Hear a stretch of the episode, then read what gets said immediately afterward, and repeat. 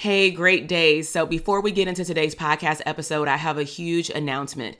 We are bringing back the Abundant CEO Private Practice Bootcamp. This is a three day virtual party that I'm inviting all mental health therapists that either want a private practice in the next six to 12 months or you already have had a private practice, maybe for the last year, five years, or even over a decade, but you want to understand wealth and cash flow in your company. You want to learn how to show up as a CEO and work more on your business versus in your business. Maybe you want to assess the health and the wealth of your current or future private practice to really see if you're on the right path to increasing your revenue, to growing your practice, maybe to streams of income later or maybe even a group practice. Bottom line is, you will walk away from this three day boot camp clarifying and understanding your niche, understanding how to show up as an abundant CEO and most importantly, assessing the health of what you believe is a profitable private practice. So head down to the show notes and go to the link drtk.com forward slash links and sign up for the bootcamp. I'll see you there. Now let's head into the podcast episode. Welcome to the Branding for Abundance podcast. My name is Dr. TK. I am a licensed clinical psychologist and success coach. My goal on this podcast is to simply teach you how to proclaim your victory in your relationships, academic and career endeavors, business, money, and your mindset. Learn some simple tools and techniques to brand your life for abundance and live your epic lifestyle. Hey, my name is Dr. TK. I want to welcome you back to the podcast, and I am a clinical psychologist and the number one therapist business coach. Today, we are going to be talking about how to find the perfect office location in 2021, and then I will take you behind the scenes of what it was like for me in the beginning of my private practice years to have four private practice offices in just two years. So let's go ahead and jump in, all right? So, the first thing that I want to talk today about is contracts. And so, one of the things that you want to take in consideration when you are thinking about having a private practice office is will it require you to have a lease or will it require you, or you can make a choice to do like month to month. And so, one thing that you want to take in consideration when you're looking at the differences is what is the length of time that you're able to do, for example, a lease. Some offices you will be able to do a six month lease, a nine month lease, or a 12 month lease. And then sometimes you will actually be able to do a two year lease, a five year lease if you ask for it. And so just because it is not listed does not mean that it does not exist. You just have to ask them or tell them that you want a longer uh, lease term. Okay. Um, now, something else to think about is inflation. And so every year around and about the average was before 2020 and the era that we are now in in our new norm it was up to 3% and what that meant is that your office space uh, the rent would increase up to 3% every time you renewed your lease and so, uh, one of my offices, I actually had a two year lease. And what ended up happening is when it was time for me to renew, instead of it increasing like the regular 15 or $20, they not only jumped up with inflation, but it was a high demand in that particular location. So they tried to increase my rent by $200. Now, of course, I negotiated that rate a lot lower, pretty much 50%, because I also had two offices within the same building. And so you definitely want to do your research in terms of what is the inflation rate in your particular county, in your particular city, and then what will happen once your lease is over. Another thing you want to think about in terms of contracts is the payment. How are you able to pay your rent? Are you able to mail in a check? Can you do bill pay through your bank? Can you pay via an online portal, maybe that they have set up through the office portal? Or can you set it up where it automatically comes out of a debit card or a credit card or maybe your checking account. And so these are some things that you definitely want to consider when you are overlooking the contract. And these are other areas as well. So for your mail, can you receive deliveries?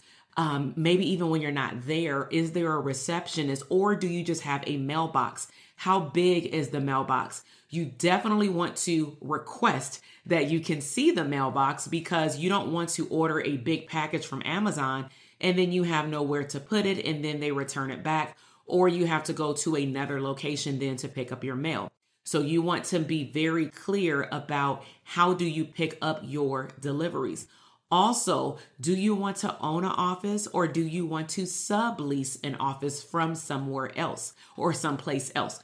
And if you do sublet an office, is the leaser a therapist? Meaning, are you walking into someone else's establishment, someone else's group practice? And then what are the expectations in regards to that sublease space? Also, something you want to consider when you're looking at the contract is what is the difference between an internal office space, meaning there are no windows, versus a window office. Now, in terms of some space tips, something to think about is one, is there room for growth? Maybe your private practice is going to move into full time, but maybe you are just starting. And so let's just say if you start off with one or two days a week, are there other days available in that same office? Also, can you add on more days? And if you can add on more days, does it need to be approved? Do you just write your name like on the physical door, on the back of the door? Do you go onto a Google spreadsheet and update the calendar? And also, what are the pay changes as it relates to you adding more days? That is really, really important because my experience has been depending on which office I have the accessibility of the office may change, especially if I go from weekdays to morning to evenings to then a weekend day. Okay, hope that that makes sense. So, those are some space tips. Now, the second area you want to look at when you are considering a new office space is the physical building. So, what is the location space like? Are you near a freeway or public transportation like the buses or is there space for Uber or Lyft to come and drop clients off? Also, you want to look at the, the hours. I'm sorry. So, with the hours, very, very important is what are the hours for the building? Uh, this is something that I ran into, especially when I started hiring out for my group practice. The doors locked at around 7 p.m. downstairs, which meant that if I had a client that came to a session after 7 or at 8 o'clock, even, they would not even be able to get up to the elevator into the lobby to wait on me because the doors would lock, which means that we have to make sure that we either provide them a code or if there's no one around, if receptionists are gone in your particular building, if you have the luxury to have a receptionist, ours would leave at five o'clock. I would literally tell my clients if you agree to come at this time, please note that I will call you or text you when I'm coming downstairs to open up the door. And yes, that's a little bit inconvenient, but if you want to see clients beyond doors that are locked and you're in another session, how can they get in? Because you don't know what time they're actually going to come. So you want to make sure that you understand the times that doors may lock, not just to your office or to the corridors to your lobby, but also to the physical building. Also, you want to know the hours for the weekend. Is your office even open on the weekend? Is it automatically locked on Saturday and Sunday all day? One of my second offices in the location where I had my main office, because we had multiple clinicians and we needed more room, is that when they would work on Saturday and Sundays, the offices were locked. And so their clients knew that in order to get into that building they the clinician would call them and say you know you're sitting in a car. Go ahead and come on in. Okay i'm at the door. So those are our tips. And then in terms of security what are the security hours? Does the building even have security? What is the phone number? Now you may be wondering outside of emergencies why would I need to contact security? In another section, I'm going to talk to you about your keys being locked inside your office, but maybe security is the person that you need to call. Um, where is the security hub located? Are they in your building? Are they away from your building? Do they not come until after hours, like after 10 o'clock? And then maybe they just do like a drive around. But what are the what is the physical location? In my office, we actually had a security on the grounds. It was actual company and they had an office that was on the first level. Also, you want to get a clear understanding, especially if they are not physically on site. When do they do their rounds? Because again, if you are locked out or you need help with something, you want to know that you're contacting them at the right time. Also, with building, let's just say you need help, as I just mentioned, you lock your keys in your room. This has happened to me once, it happened to a couple of my clinicians a few times. One time, the security guard was nowhere to be found. I didn't know at that time that we can contact the office manager. I just now have her phone number and we can text her. But one of my clinicians, her whole purse was in there. And so she literally only had her keys because the bathroom key was linked to her actual key. And granted, we put this in the orientation. Make sure that when you, yeah, go to your bathroom, go to the restroom, that you lock your door because we have HIPAA protected information inside those offices. But at the end of the day, make sure you take your keys. Make sure that you always clip your keys like on your belt loop or that you put it in your pocket, even if you're walking out the office to get someone in the lobby. Because at any given point, maybe the air conditioner can come on and your door can just automatically shut. And so if your keys are locked in your office, you want to know whom should you call? And then this also happened and then it was fixed after it happened to a few people in our whole office space, which is do they have a general main key to the floor and do they actually have a special key to get into your office? Because we were on a floor with therapists, with lawyers and other people that have client privilege protected information behind closed doors, even though it's in a locked file cabinet, I would hope.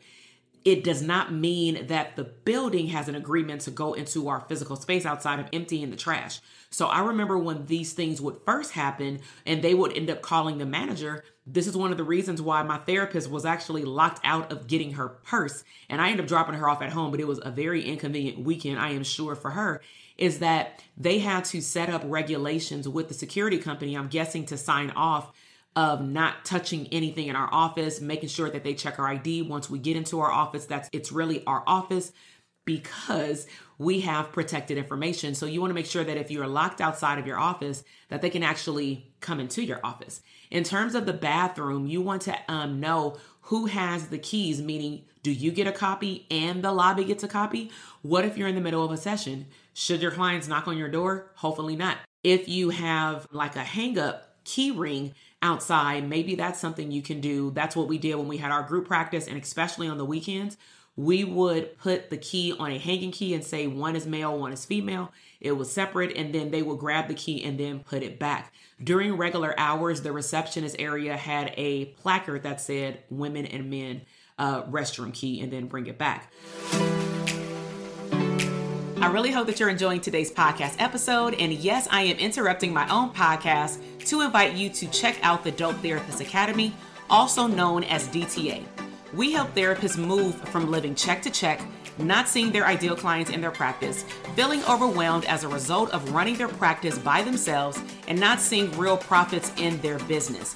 All you have to do is head down to the show notes and click on the Dope Therapist Academy or visit us at www www.drtk.com forward slash DTA. This program has helped numerous of therapists in over 30 states, and it can help you too. The DTA program is perfect for any therapist or clinician either starting or revamping a private practice to experience exponential growth and earn 10K months or something better. So, in just less than 60 days, our five step profitable brand model will teach you the strategies to build your dream caseload for your ideal clients, create a profitable business blueprint so that you can have your dream schedule, gain clarity about your niche so that you can add streams of income beyond your wildest dreams, develop a wealth mindset as a business owner, not just an entrepreneur, so that your private practice can generate true profits press the automation button in your back office so that your business can run effectively and efficiently while you live abundantly. And lastly, we'll help you delegate tasks to complete and accomplish the freedom lifestyle that you deserve. So, regardless if you're a newbie, existing private practice business owner, or you have a private practice on the side part time, you deserve to create a business and lifestyle full of abundance. So, to learn more about the Dope Therapist Academy program, be sure to click the link in the show notes. And now let's tune back into our podcast episode. Another thing you want to consider in terms of building is what is parking like? Does it cost money or is it free? And if it does cost money, how much money per hour? Something to consider when you're seeing children is that if you see a child first and then maybe you tack on the collateral session or a conjoint session with the family at the end, will that go over one hour? And how early are your clients coming to the session? Because that may dictate how long they have to pay for parking. Okay. Now, also, when you are looking at building structure, you want to think about handicap accessibility. Also, this is a regulation, it's a rule um, that you have to have certain things in place to be on insurance panels. You want to check with their kitchen. Uh, is there a refrigerator that you can maybe house your lunch? Is there a microwave? Is there a cleanup schedule? Or is there a clean out schedule?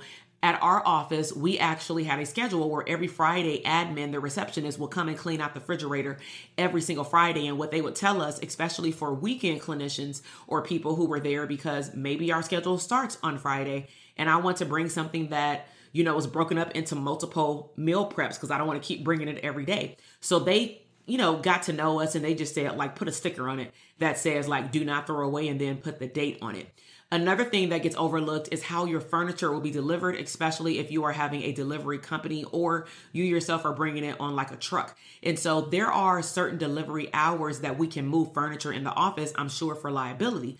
My office had a rule that we can only do it after hours, like after 5 p.m. and or on the weekend. So you definitely want to consider that. Now let's talk about number three, which is energy. In terms of your space, who else shares your space or the office floor? And what is their energy like? Is it welcoming? Do you talk to them in between your sessions? Can you grab lunch together? Do they want to get to know you? Also, check out other businesses. Um, in my office, we had lawyers, event planners, security companies, different types of attorneys. And one of the things that I, and tax people, CPAs, I literally utilized and collaborated with other business entities on our floor because we got to know one another. There were holiday parties. We would all do, you know, like um, what do you call it? Like we bring all the food together and we make a list of who's going to bring what potluck. That's the word i'm looking for. And we will collaborate with one another to then refer one another to each other's businesses. So that's something that you want to think about as well is maybe get a directory of the other businesses that are actually in your building even if they're on a different floor. Now also you want to check your energy. How do you feel when you're viewing the space? Do does it feel welcoming to you? Does it smell good? Um, does it feel good okay um, number four is internal. So just some basic tips is square footage. Always request to do a in-person tour. Make sure you bring your measuring tape, especially for couches, especially if you have existing furniture, make sure that you measure the door. Unlike our home, you can't take the hinges off the door at a office space. And so if you have a certain type of couch or chair and it's too wide, it may not fit. Also, you want to ask the manager about decor. Can you hang up wall decor? And then what is allowed and what is not because some of them may not allow nails but they will allow like that double-sided tape. Also you want to ask about the internet. Is the internet included? Is it an extra cost? And if it is an extra cost what is it? It may already be embedded in your leasing contract. Now lastly i want to share a true story okay? In terms of me having four offices y'all in two years. And so, bottom line is, when I first started my private practice, I was very much part time. I was working for Los Angeles County Department of Mental Health full time and overtime. I was also teaching at three institutions. So, I was seeing like three to five clients to begin with. I had no blueprint, I had no client avatar outside of like me loving to work with teenagers. And honestly, I was just rolling with the flow. So, my very first office was in Los Angeles. It was in a very prestigious neighborhood by the Beverly Center. And my thing was, whoever calls me first, that's where I'm going to find an office. I would highly suggest you don't do that. And so the person worked something out with me where we made a contract to, um, you know, for me to sublet it out like hourly, three hours minimum per week. But what I found out over time was that because I didn't understand my value, because I didn't understand how to set my fees, and I didn't set clear boundaries with clients showing up to their session, what would happen if they canceled again, because these things are not taught. I didn't have a coach. I didn't know that coaches existed for helping me, or they didn't exist back then, to help me build a profitable private practice. I pretty much was in the hole. And so I was breaking even with seeing some of the clients and then forking out the money to have like a business license in Los Angeles alongside of paying the person who owned the space. So I started to recognize over time my clients were inconsistent. So I said, you know what, let me look at offices on the east because that was on the west side of town in Los Angeles County. So then I stumbled across um, some type of ad in Cerritos.